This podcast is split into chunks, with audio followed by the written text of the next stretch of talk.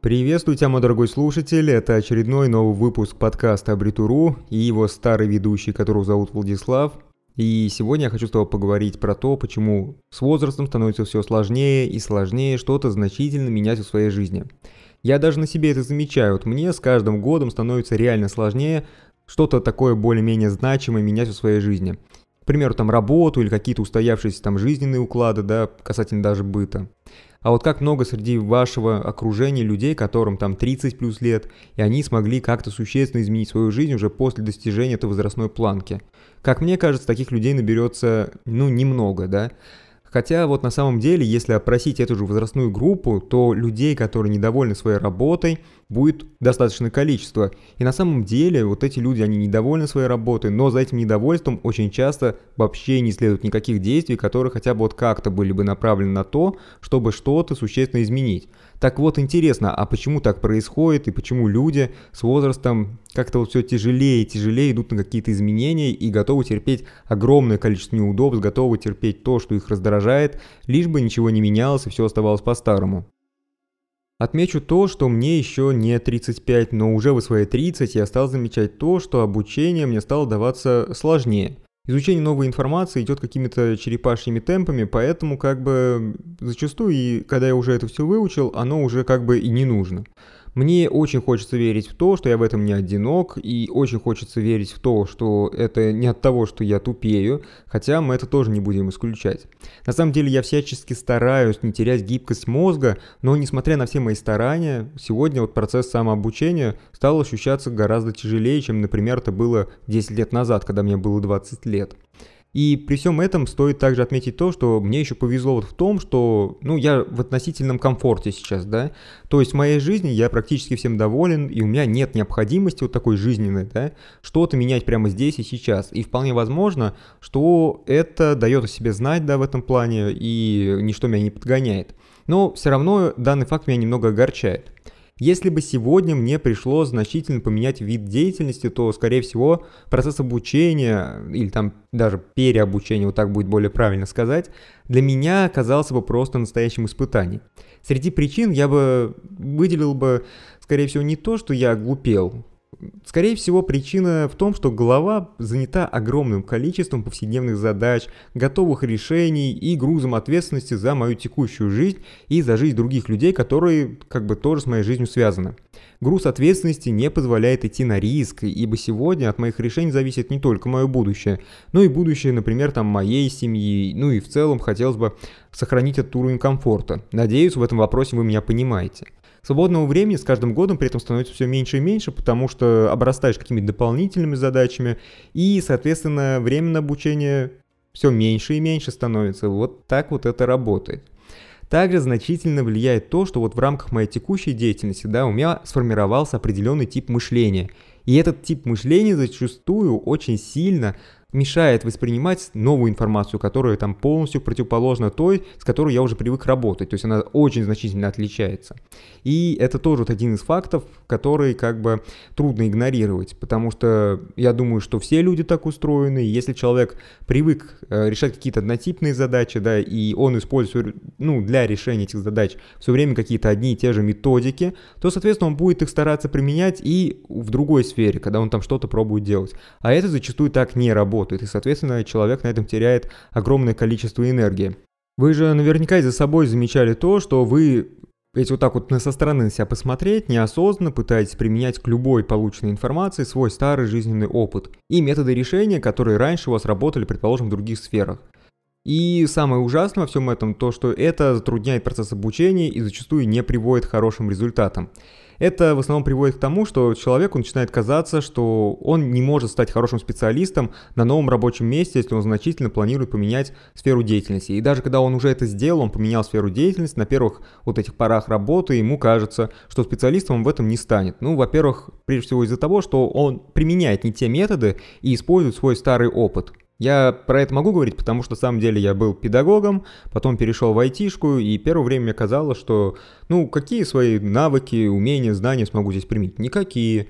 Хотя на самом деле все это легко адаптируется, просто нужно забыть про свой старый опыт немножко, да, и заняться именно поглощением нового опыта, и понимать, что вот то, что ты прошел во своей жизни, то, что там раньше, условно, вот я был педагогом, это лишь полезный опыт на текущем рабочем месте, те же самые методы вообще никак не применяются, потому что сфера вот вообще никак не связана с детьми и педагогикой.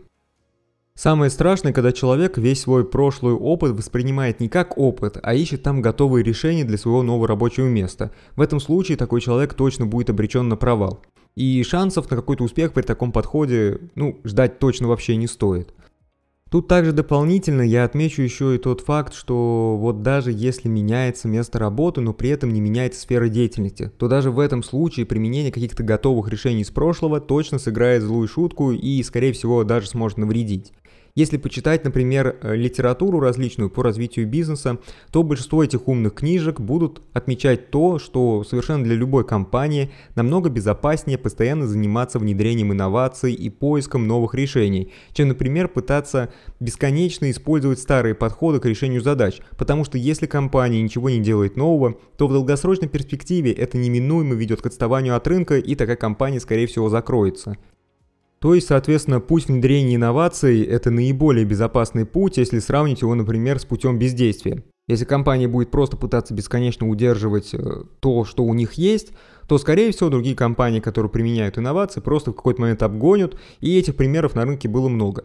Так вот, к чему я все это? Я это к тому, что этот подход, как по мне, да, он применим и к личной карьере человека. Если человек всю жизнь пытается использовать отработанные решения, то он никогда не сможет что-то значительно изменить и сделать какой-то прорыв. Поэтому внедрение инноваций, внедрение и попытки внедрения, да, новых каких-то путей решения для человека являются тоже, скорее всего, наиболее безопасным путем. И вот сейчас, когда мы окончательно определились с тем, что путь внедрения инноваций, путь внедрения каких-то новых решений – это наиболее безопасный путь в любом случае для человека или для компании, что же тогда вообще в целом людям мешает начать менять свою жизнь? Именно груз ответственности. Груз ответственности – это вообще страшная штука. Она вот прям тащит, она вот прям замедляет и не дает тебе сделать шаг. И, к сожалению, человек, который ну, ответственный, да, это хороший человек, я это все понимаю. Но зачастую именно его ответственность и не дает ему возможности начать решительно действовать и что-то менять в своей жизни. Ибо, например, когда вот человек э, с грузом ответственности, он понимает, что любое новое решение, оно, скорее всего, может сработать не совсем так, как планировалось, либо сработать прям вообще противоположно и принести значительные убытки, неудобства, ну, в общем, огромное количество проблем. Наверное, для каких-либо значительных перемен в своей жизни скорее всего, нужно развивать у себя небольшой уровень безответственности. Ну, либо максимально прям точно все спланировать, чтобы уменьшать риски прям до нуля. Но, скорее всего, да, если вот мы, например, говорим про смену работы, то здесь оптимальный путь какой? Ну, логически это сформировать у себя подушку безопасности, которая сможет там примерно полгода, минимум, давайте так говорить, полгода, да, поддерживать ваш уровень жизни при ваших стандартных расходах. То есть, соответственно, вы теряете работу, но полгода вы спокойно можете жить на вот эту подушку безопасности. Тут, конечно, еще бы и инфляцию спланировать, но вот в текущих условиях я даже не знаю, какую сумму нужно отложить, чтобы точно быть уверенным в том, что через полгода эта сумма будет эквивалентна вот, этой, ну, вот этим вот временным промежуткам, да, который мы планировали прожить. И также вот отдельно стоит еще отметить то, что вот человек с грузом ответственности, он такой планирует, он пытается избежать всех ловушек, и скорее всего у него ничего не получится, он скорее всего не сдвинется с места, да потому что жизнь так устроена, что она постоянно подкидывает какие-то неожиданные сюрпризы, и зачастую эти сюрпризы, они не самые приятные, и они вносят какие-то коррективы в нашу жизнь, которые зачастую не самые удобные. И с этим, ну, скорее всего, трудно поспорить. Я согласен, да. Есть люди, которым везет, и у них э, что ни день, то сказка, что не событие, то сюрприз. Но в основном, вот сколько я знаю людей, да и по своей жизни, если какое-то неожиданное событие произошло, это прям вообще далеко не всегда событие к счастью. В основном это событие, которое предвещает неожиданные расходы, там сидишь на работе, раз, труба прорвалась, стиралка протекла, соседей затопил. Соответственно, нужно решать этот вопрос. И вот человек, который вот планирует, копит там свою подушку безопасности, скорее всего, именно из-за этих непредвиденных обстоятельств с огромной вероятностью никогда никуда не сдвинется. Потому что пока он будет копить свою подушку безопасности, что-то случится там, что-то случится еще где-то на работе. И вот прямо сейчас это не время. Ой, какие опять непредвиденные расходы. Нужно сначала решить вот эти вопросы, а потом, ладно, там же не к спеху, да я отложу. И другое дело, человек, который там спонтанно просто взял, сдернул свое место, перебежал на другую, ну, там, другое место работы, и все, он уже работает на новом месте, он уже изучает какие-то новые вещи, применяет свои новые навыки. То есть понимаете вот эту разницу, да? Планировать можно, но планирование э, работает далеко не всегда. В нашей жизни слишком много неизвестных обстоятельств, да, которые мы не знаем, будут они, не будут. Иногда просто вот идешь по улице и что-то случается, что от тебя вообще никак не зависит, но оно прям серьезно влияет на твою жизнь. И от этого никуда не деться. Поэтому каждый выбирает сам для себя тот путь, который он считает оптимальным для себя. Если вам будет спокойно все спланировать, отложить подушку безопасности, то делайте именно так. Если же вы сторонник того, что спонтанные решения смогут сработать, и вы уверены в своих силах, и вы чувствуете приток энергии, да, то, соответственно, спонтанные решения без всякого планирования тоже имеют место быть. Также всегда нужно помнить о том, что иногда решения, они очень круто работают только в том случае, если они сделаны вовремя. Если бесконечно откладывать какие-то решения, какие-то инновации, то в большинстве случаев они не дают нужного результата. И это тоже нужно понимать. Это актуально как для компаний, которые внедряют какие-то инновации.